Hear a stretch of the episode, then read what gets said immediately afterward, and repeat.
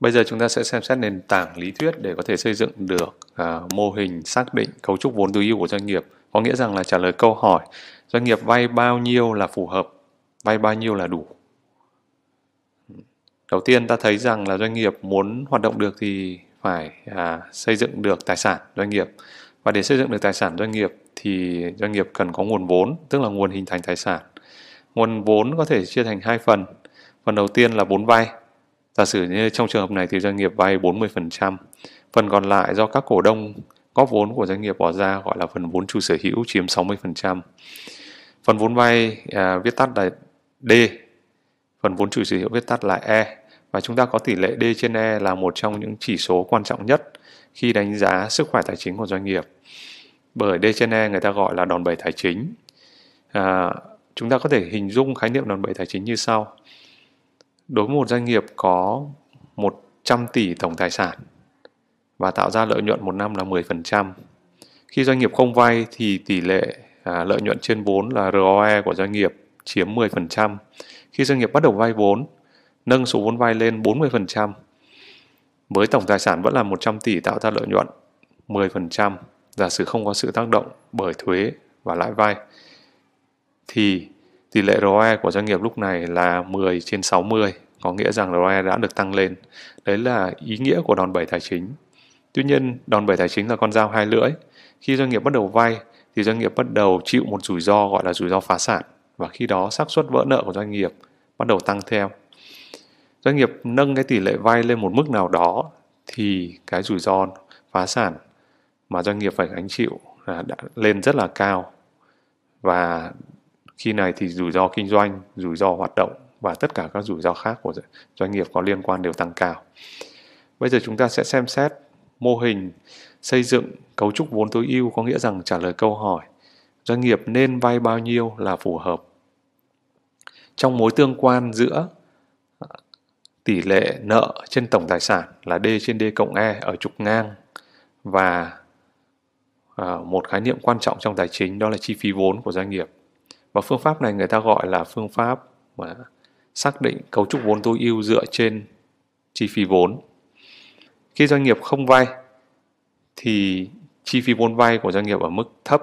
Khi doanh nghiệp bắt đầu vay nâng tỷ lệ vay trên tổng tài sản lên 10%, ta thấy rằng chi phí vay của doanh nghiệp đi ngang. Nâng tỷ trọng này lên 20%, rủi ro phá sản của doanh nghiệp lúc này vẫn còn thấp. Theo đó chi phí vốn vay vẫn đi ngang bắt đầu nâng lên 30, 40% ta thấy rằng là chi phí vốn vay của doanh nghiệp bắt đầu tăng theo bởi à, xác suất vỡ nợ của doanh nghiệp lúc này bắt đầu tăng lên 50% chi phí vốn vay tăng theo và 70, 80 thậm chí 90% thì chi phí vốn vay lên rất là cao. Và lúc này xác suất vỡ nợ của doanh nghiệp à, bắt đầu rất là lớn rồi. À, chi phí vốn vay viết tắt bởi chữ KD. Bây giờ ta xem xét chi phí vốn chủ của doanh nghiệp. Khi doanh nghiệp không vay thì không có đòn bẩy tài chính và tỷ lệ ROE của doanh nghiệp thấp, khi đó thì cổ đông đòi hỏi lợi tức cao, có nghĩa rằng chi phí vốn chủ ở mức cao.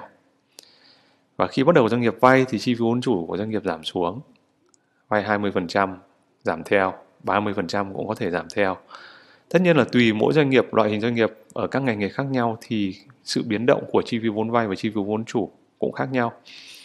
Đến một mức nào đó à, doanh nghiệp nâng cái tỷ lệ nợ trên tổng tài sản lên thì chi phí vốn chủ bắt đầu đảo chiều và tăng lên. Tại sao chi phí vốn chủ đảo chiều và tăng? Bởi khi đó à, xác suất vỡ nợ của doanh nghiệp tăng và rủi ro đối với doanh nghiệp tăng theo và các cổ đông góp vốn họ cũng yêu cầu một cái mức lợi tức tăng cao để bù đắp cái rủi ro đầu tư của họ.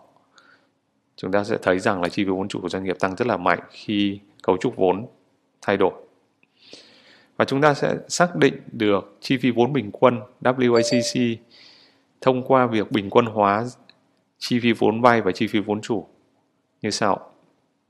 Ở mức độ nào đó thì chi phí vốn bình quân giảm xuống và đến ở một thời điểm vay nhất định của doanh nghiệp thì chi phí vốn bình quân đảo chiều và tăng ngược trở lại. Và chúng ta sẽ thấy rằng là ở cái điểm mà chi phí vốn bình quân thấp nhất có nghĩa rằng giá trị của doanh nghiệp ở mức cao nhất và ở điểm này tỷ lệ D trên D cộng E là mức tối ưu có nghĩa rằng cấu trúc vốn của doanh nghiệp tối ưu à, có nghĩa rằng xác định ở thời điểm đó thì doanh nghiệp nên vay đến mức à, tỷ lệ trên tổng tài sản ở mức đó là phù hợp nhất. Khi vượt qua mức đó thì rủi ro phá sản của doanh nghiệp tăng lên rất là mạnh. Phương pháp này người ta gọi là phương pháp vốn chủ sở hữu, có nghĩa rằng là chúng ta à, xin lỗi phương pháp này là phương pháp là chi phí vốn, có nghĩa rằng là người ta dựa trên sự thay đổi của chi phí vốn của doanh nghiệp để xác định xem nên vay bao nhiêu là phù hợp.